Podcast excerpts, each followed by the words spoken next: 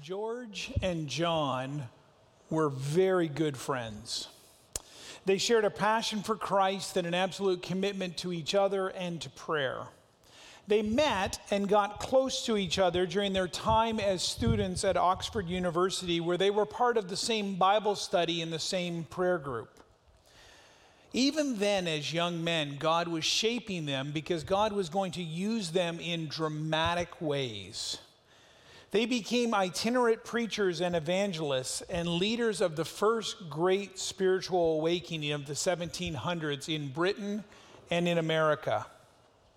They were co founders of the modern evangelical movement, so, in so many ways, our spiritual ancestors. On the absolutes and essential matters of faith, they agreed passionately. They poured out their lives for the gospel. But on other matters of faith and the application of Scripture, there was significant disagreement. That's why it may have surprised many that George asked John to preach at his funeral. George was George Whitefield, and John was John Wesley. Whitefield was a Calvinist who emphasized uh, the predestination of God and the irresistibility of God's grace when it came to salvation. Wesley was Arminian who emphasized human responsibility in response to God's grace when it came to salvation. Really big theological differences. The two preachers were also different in their styles. Wesley's services were charismatic and emotional, whereas Whitefield's were filled with reverence and reason. So, how did these two theological giants maintain unity and friendship? They prayed for each other, honored each other, stirred one another up spiritually. And as they served together, they remained focused on the mission of the gospel. John did preach at George's funeral, and later that message was published. And he acknowledged their differences and what united them in Christ. And then he said this there are many doctrines of, less, of a less essential nature with regard to which even the most sincere children of God are and have been divided for many ages. In these we may think and let think. We agree to disagree. And it was actually the first time that that phrase, agree to disagree, was formally published. It means to give room for others to think differently. And um, it's a common phrase today, but not always a common experience. Because that kind of unity doesn't come naturally. The tendency of the human heart when it comes to disagreement is we defend. And if we have any sense of insecurity in our lives, not only do we feel the need to defend, but we also discredit and attack those who are, who are opposing us. We take on that, that fight. And if you want an example of this, just watch cable news or scroll Twitter or follow politics here or south of the border. Entrench, defend, attack. It even happens in families and in friendships, in workplaces, and even in the church. And yet, as we began to look at last week, Jesus calls us to a better way. For those of us who know Him, who trust Him, Jesus invites us to discover how to live out our faith in unity and with love. And He actually sets this up as the litmus test of whether or not we are truly His disciples, His followers. As Jesus' followers, we are called to live in an alternative way to the culture. It should be different here. So when it comes to disagreement, hold fast to the absolute truths, stand on the essentials. But on disputable matters and distinctives, we reason and discern together in unity. Sometimes we agree to disagree, and we remain together. It's about covenantal commitment built upon a dependency on God and humility. We have to have humility to realize that God has given others the ability and wisdom and insight to see things differently. And in these non essentials, we remain open to each other and open to the Spirit of God and teachable. Proverbs 27 tells us, offers this wisdom. It says, As iron sharpens iron, so one person sharpens another. You know, I have never in any place in my life learned anything from someone who agreed with me all the time. We just don't. It's when we commit to each other in Christ and we are open to learn and understand and we are able to disagree without becoming disagreeable. And in that moment, we start to grow in our faith, grow in our dependency, grow in our love for God. And I think this is modeled for us beautifully in Romans chapter 14. And I'd love for you to open up your Bible there, the book of Romans chapter 14. And as you do, let me just set a bit of a context for the passage we're going to look at. Romans is an incredible book. And for the first 11 chapters, the Apostle Paul has laid out the theological understanding of the gospel. What does it actually mean to be saved? How does God draw us to salvation? And what does that salvation look like lived out? And then, starting in chapter 12, he pivots. He pivots to application and begins to focus on what does faith look like, especially in the, in the church and in community with each other. And chapter 12 begins this way Therefore, in response to your salvation, I urge you, brothers and sisters, in view of God's mercy, to offer your bodies as, living, as a living sacrifice, holy and pleasing to God. This is your true and proper worship. Do not conform to the pattern of this world, but be different. Be transformed by the renewing of your mind then you will be able to test and approve what is God's will, his good, pleasing, and perfect will. Therefore is the pivot word. It means in response to what has just been laid out and said in response to how God has treated you, in response to your salvation and your forgiveness, in response to all that you have received. Therefore, because you are now children of God through faith in Christ, this is how you ought to live. Different than the world, dedicated to God, submissive to each other. And then in Romans 12:10, this, this is the summary command be devoted to one another in love. Honor one another above yourselves. Then in chapter 13, Paul gets really practical. And the next few chapters are all about application. And Paul starts with our relationship with the government and those in positions of authority. And he says, out of reverence for God, a spirit of submission and respect needs to be demonstrated. Wow. Not a popular message then or now. Nevertheless, the Bible is there. Have you, ever, have you ever noticed we're pretty much literalists when it comes to the Bible, except for the passages we struggle with a little bit? We have to kind of figure out what to do with them, and yet there it is. Next, Paul doesn't lessen the, the challenge anymore. In chapter 14, what we're going to look at today, he zeroes right in on the church and our relationships together here in community. What was going on in the church at Rome? And in that context, there were two issues at hand that were causing incredible division. First, there was an issue on, of whether or not Christians could eat meat that had been dedicated to idols on its way to market. Then there was a second disagreement over what to do with the Sabbath laws. Were followers of Jesus required to keep them? Now, we might read those, and Paul spends a long time kind of laying them out, and we think, what's the big deal? Can't you guys just figure that out? It seems small to us, but for them, these were major issues, and the disagreement was tearing them apart. And so Paul dedicates two chapters of the Bible to helping them figure this out. And as you read chapters 14 and 15, you will see he doesn't call them out for their opinion, but rather for their conduct. Think about that. He doesn't actually call them out for their opinion, he challenges them around their conduct. He's more concerned about the attitudes being expressed among the believers towards each other than about the issue on which they disagree. So, what was happening in the church in Rome? Well, they were judging one another, Paul says. They were condemning one another, looking down on one another, not acting in love towards one another. And we do the same thing today. We get into passionate disagreements about secondary issues. We condemn and we disassociate those with whom we disagree. We take our preferences and disputable matters and we set them up as absolutes. We say, This is the line I'm drawing in the sand.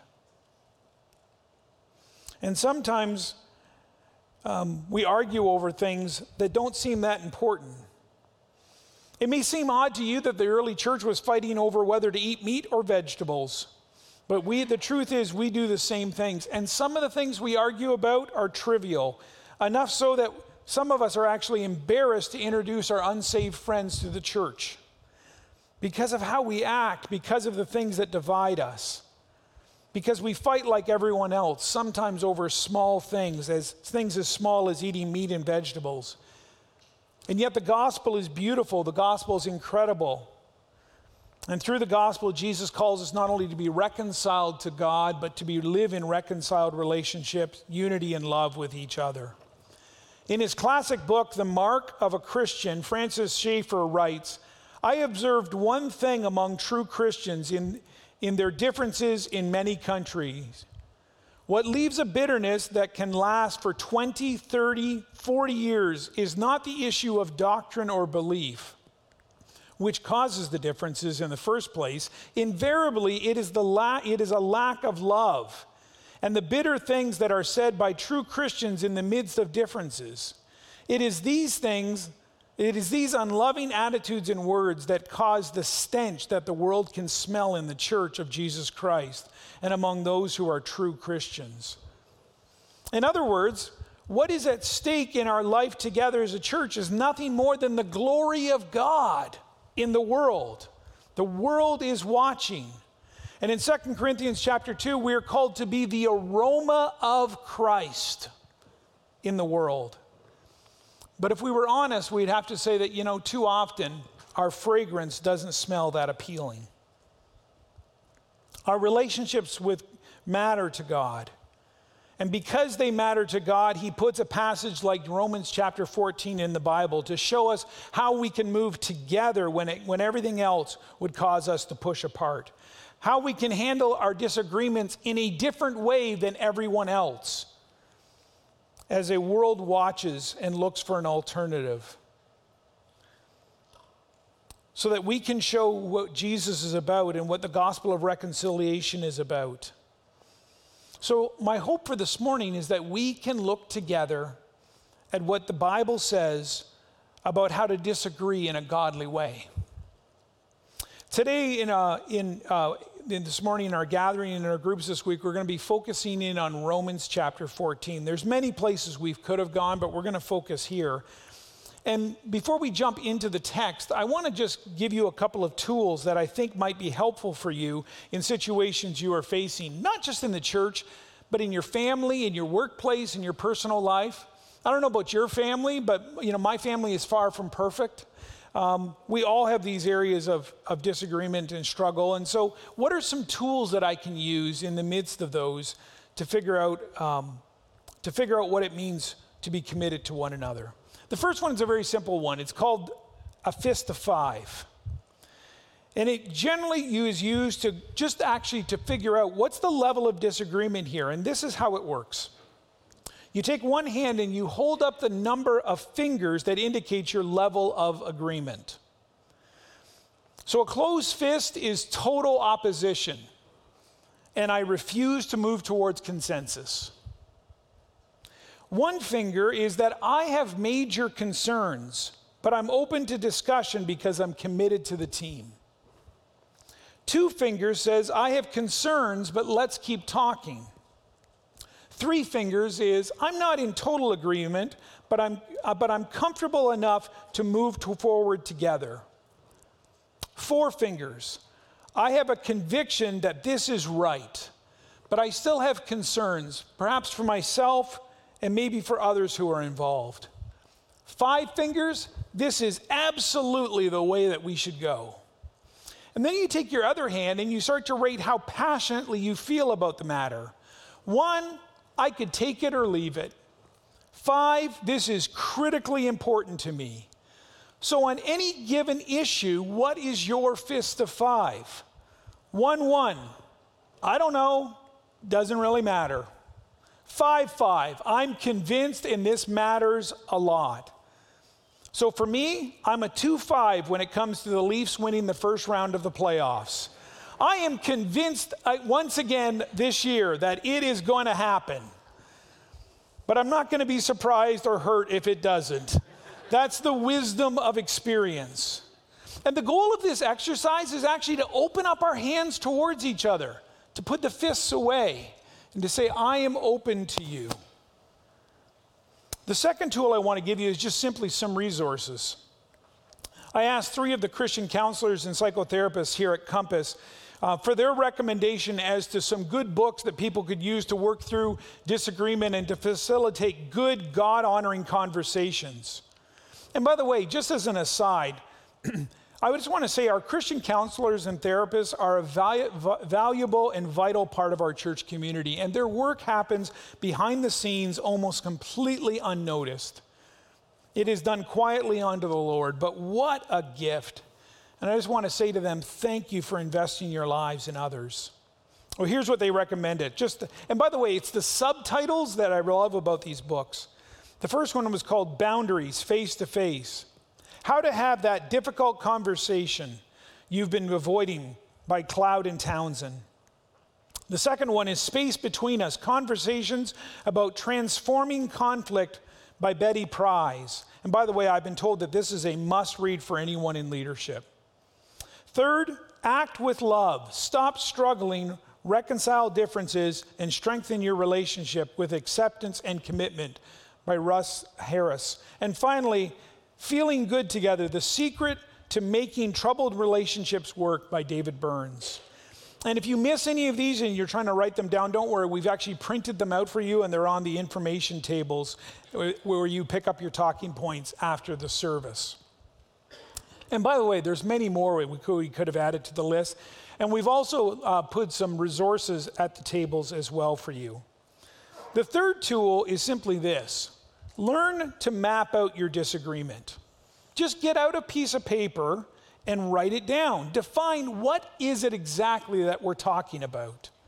Clarify what the positions actually are, and do so by removing the stereotypes. Stop the rumors, study the matter, and don't rely on Google.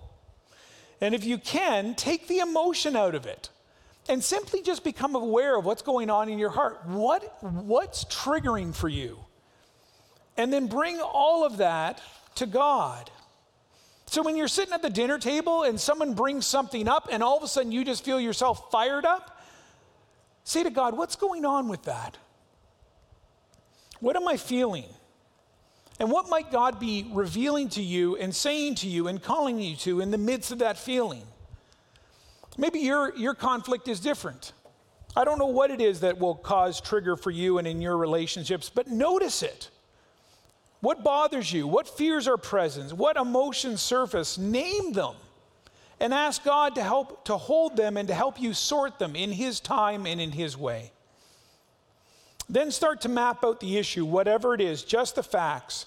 And you actually might find that you are closer than you think to those you disagree with. I want to do that this morning with just an example of an area of disagreement that we have in our church. And there's a risk in doing this because when you name stuff, all of a sudden we could end up way down a rabbit trail. But I want to use this this morning as an example of how you could map out an issue by simply naming it and clarifying it. So there's no agenda here, and I promise there's no announcement coming at the end of this. the issue is the role of women serving in leader in church leadership.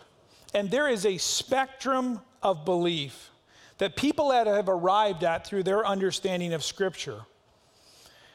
and you could simply place it on a grid. And on one side of the grid, there would be a complementarian position that holds that men and women are equal, but have different complementary roles and responsibilities when it comes to leadership in the church. And that the role of elder or overseer is reserved for men. Beside it is the egalitarian position that holds that men and women are equal and are able to participate in all aspects of church leadership, including eldership, according to their giftedness without restriction. And you can make a strong biblical argument for both positions. And as we saw last week, there's a tension that this creates, and that tension is an opportunity for us to pray, study, work with God, commit to each other. I love Proverbs 25 2. It simply says, It is the glory of God to conceal a matter, and it's the honor of people to seek it out. It's our honor, it's our opportunity to come to these disputable matters and say, God, how would you have us live? How would you have us respond to this? Now, you could push beyond the arguments, and that's often what people do, do push beyond the grid, and you end up outside of Scripture and off the grid. So, this is not about misogyny or chauvinism or extreme feminism or doing away with gender. So, do not get fall victim to the slippery slope. This isn't about refusing to endure sound doctrine or everyone doing what is right in their own eyes. This is about entering into the tension and working it through with people in God's word, committed to each other, wrestling with these disputable matters of Scripture. And I'm telling you, it can be done beautifully in unity for the glory of God, regardless of the outcome. It really can be. So, where is Compass on the matter? We have positioned ourselves right in the middle. We hold a complementarian, position. We have male elders. And I will just simply tell you, it is a great and godly and humble team. Now, over the years, um, there has been different forms of church government, even here at Compass. We've had different iterations. And much of this predates even my arrival here. But the desire has been that in this theological position, it should be lived out with a gracious generosity, which allows everyone to use their gifts and abilities to serve God in the church. And that is why we have women serving alongside men on pastoral staff and in ministry leadership. It's why we have women and men leading in worship, serving communion, teaching God's word to children, adults, and students. Everyone who serves at Compass does so under the authority and with the blessing of our elders, who, along with the whole church, are under the authority and the blessing of Jesus. And we need to be allies for each other, partners in ministry, supporters of each other. So when a woman leads, bless her, pray for her, support her. When a man leads, bless him, support him, pray for him. And as I said, this has been a long time uh, position for our church. It, the last time we updated the bylaws was a number of years ago. But I'll tell you, regardless of what the Constitution says, we've not lived this out well. We haven't. And the larger church has not led, led this out well.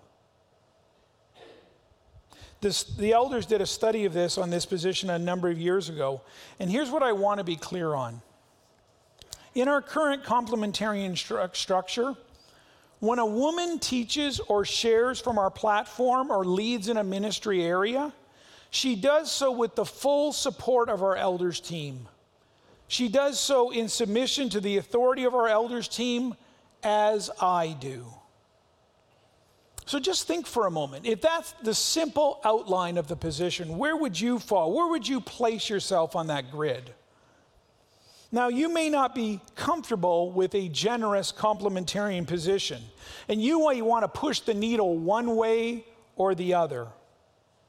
On one end, there's a call for women to be silent, to cover their heads, and to learn at home. On the other end, there's no gender restrictions whatsoever.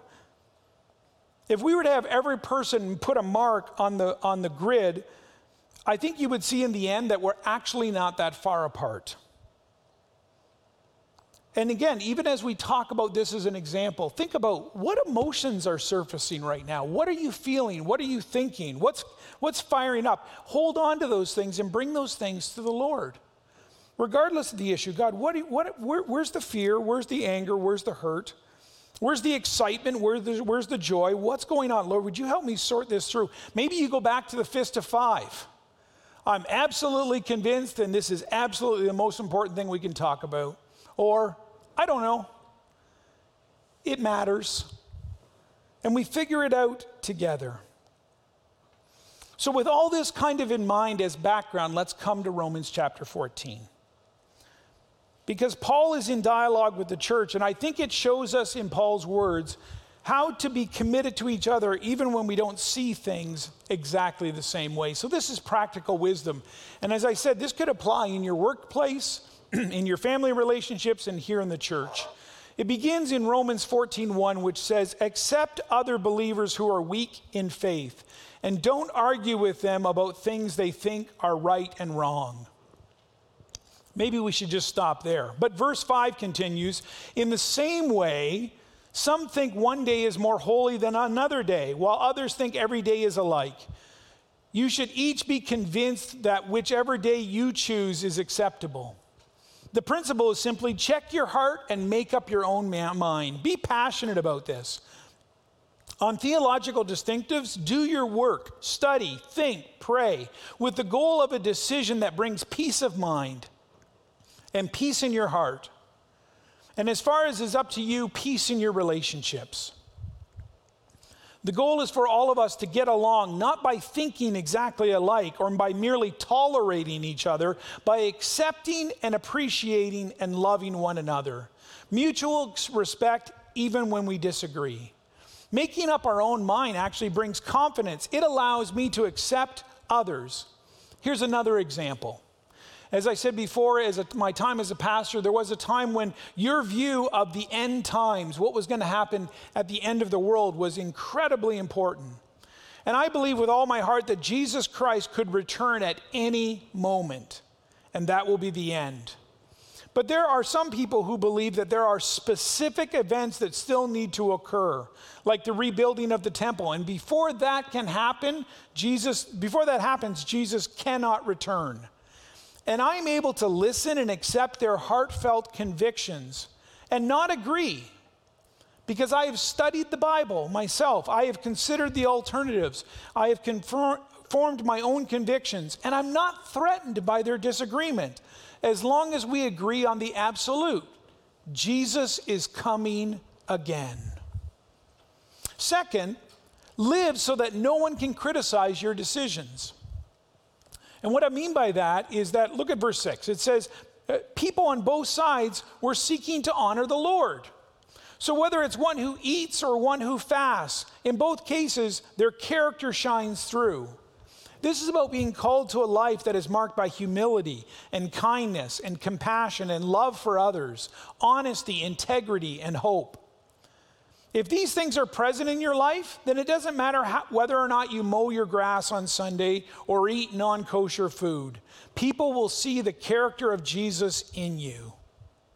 Third, allow others room to form their own convictions, even when they differ from yours.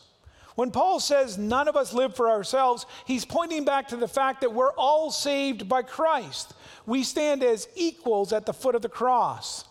This is a call to focus on the absolutes that unite us rather than the, different, uh, the preferences that, dis- that cause us to disagree. I think Wesley and Whitefield would have loved this one. Four, refuse to condemn those who see things differently. And I'm telling you, this one's huge and countercultural these days. In verse 10, Paul says, Why do you judge your brother or sister? And the word judge there can be translated condemn. You take the place of God and you determine, obviously, they must not be saved. And we can do this in so many subtle and not so subtle ways. We can do this through humor and through poking fun and through our words and comments. It's as simple as picking up some petals of pride, thinking, I've got it figured out, and then we toss them in there uh, in front of them through our words and actions. Not judging doesn't mean you don't have your convictions. It means, it means that you refuse to condemn others for having theirs. And if you are convinced that you are making the best decision in your best understanding before God for the decisions of your life, give others the same grace to come to their own conclusions and abstain from condemning and criticizing. Sometimes we do this as parents. We look at how somebody else is raising their children, or maybe how another parent responds in a certain situation. And you would not have chosen to do it that way. And we think, wow, you know what? Maybe this is the opportunity for a little evaluation, uh, maybe a little criticism. And if I don't do it directly to them, maybe I'll just talk to somebody else about what I think should be happening in that circumstances. I think it would be way better to button it and to simply pray, encourage, and offer some practical help. Five, focus on things that unite us, not that divide us. Verse 8 ends with the declaration We are the Lord's. For to this end Christ died and, and lived again, that he might be the Lord both of the dead and the living. We are family. We are redeemed by his blood. Jesus is the great unifying factor for the people of God. He has broken down the walls of separation between us and God and between us and one another. In him, we are joined together as a family, united around the cross and the absolutes of our faith. Sixth, and I love this advice enlarge your circle of friends, purposefully including those who think differently. When, when verse 10 asks, Why do you look down on your brother and sister? the opposite implication is also there. Why don't you respect your brothers and sisters in Christ? Admire them, include them.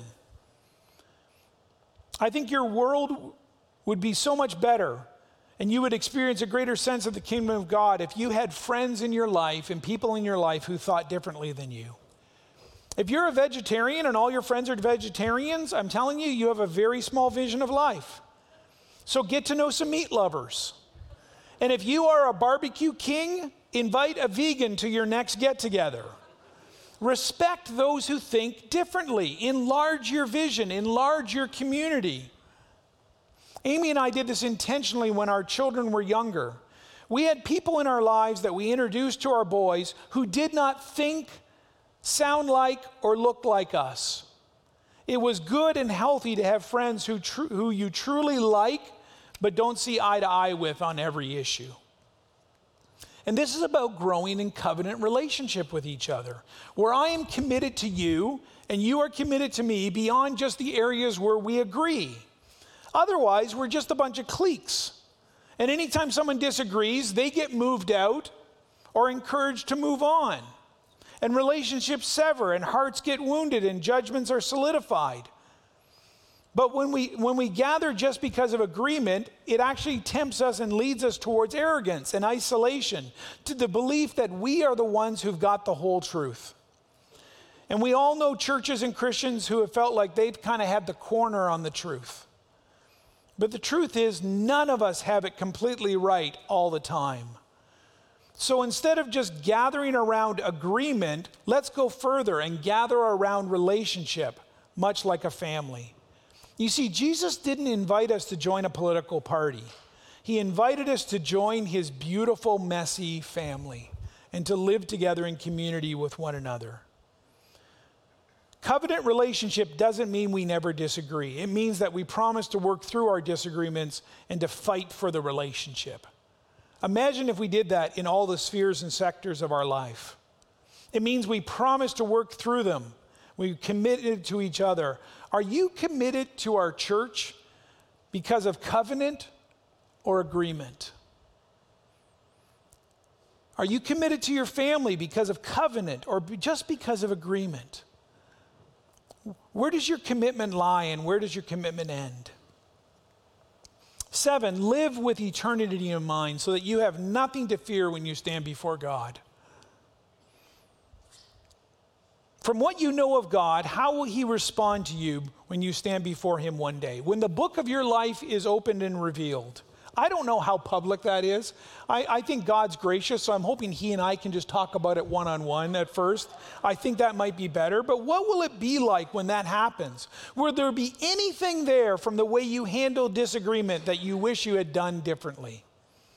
Can you imagine saying, Yes, you know, God, I was cold hearted, brutally honest, a bit of a jerk, but I was right. Like I was right. Isn't that, isn't that what's important? I think God in His grace is going to tell you that being right was not as important as being in right relationship in the midst of it. And so we defend what we know to be true and what we believe and what our convictions are. We will need to give an account for our, our decisions, our convictions, but also for our character and for our actions um, and our words and our practices. So live with that day in mind. Finally, eighth, let your, limit, let your liberty be limited when necessary by love. This is completely countercultural. And Paul sets up the example here. He says, You know, I could have done this. I was free to do that. But I chose not to because I didn't want to harm the relationship or hinder my fellow brothers or sisters. So I limited myself intentionally. I made that choice because I trust that God is writing a bigger story. And I am secure in my faith and I'm willing to lay down my rights on this one. I disagree, but I'm choosing not to be disagreeable. And the next time you're tempted to criticize fun with someone, before you utter a word, stop and say a prayer for that person. Ask God to bless them. Pray for them, that God will guide them, and yield your heart to the Lord. Modern example. Last week during the Super Bowl, if you got the American feed, uh, you may have seen the TV ads, He Gets Us. If you didn't, you can check them out. They're online, they're on YouTube, hegetsus.com. What happened was a group of business uh, owners got together and they collected money to produce a series of TV spots and a website that was simply meant to get the discussion about who Jesus is going in the culture. It was a discussion starter, and they ran those ads during the Super Bowl. And they were great. You can check them out. Now, whether you like the ads or not, this week I have been troubled by the negative response to them not from the watching world. My non Christian friends have either said, well, that was different, or that was pretty amazing. But what has happened within the church? Those who produced them have been called everything from woke to Christian nationalists. They take friendly fire from all sides. When maybe they were just making some TV commercials that would help people watching talk about more than just a football game and to be reminded of who Jesus is for 30 seconds.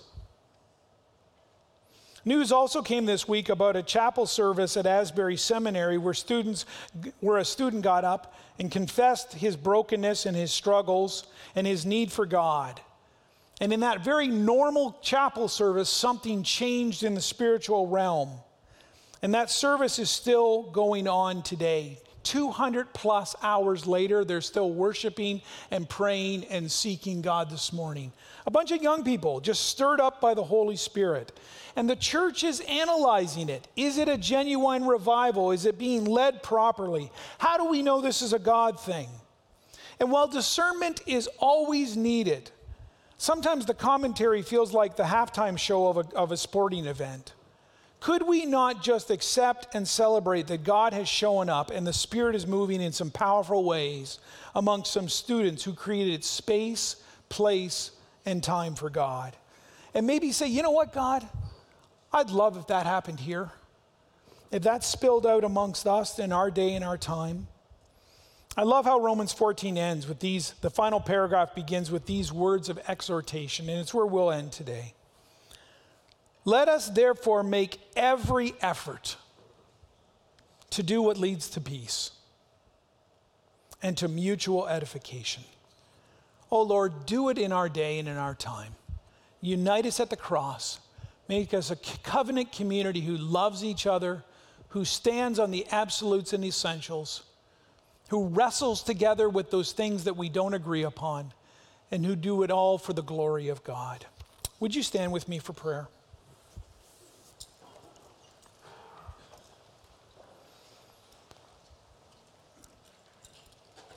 Heavenly Father, thank you for your mercy and love. And Lord, I do pray that you would forgive us for those times that we have failed to live according to your word. We have majored on the minors and we have divided your family. Oh Lord, stir within us a holy passion for you, for your word, for your spirit. Lord, would you make us one, even as you and the Father are one? And Lord, would you grant us supernatural patience to live with each other in community? Bring us all together as a Christian family. And let us work together with, an understand, with understanding and compassion in our hearts. Let us not be rude or arrogant as we light the way to your heavenly kingdom. In how we live, may there be a sweet fragrance to you and to the world of those who love God wholeheartedly and each other sacrificially. Lord, would you give us a commitment to love one another as you have loved us, that the world may know that we are your disciples by our love for one another, and give us a hunger to live in unity, to live under your word, with each other in a bond of peace and fellowship. And we ask all this passionately in the name of Jesus our Savior. Amen.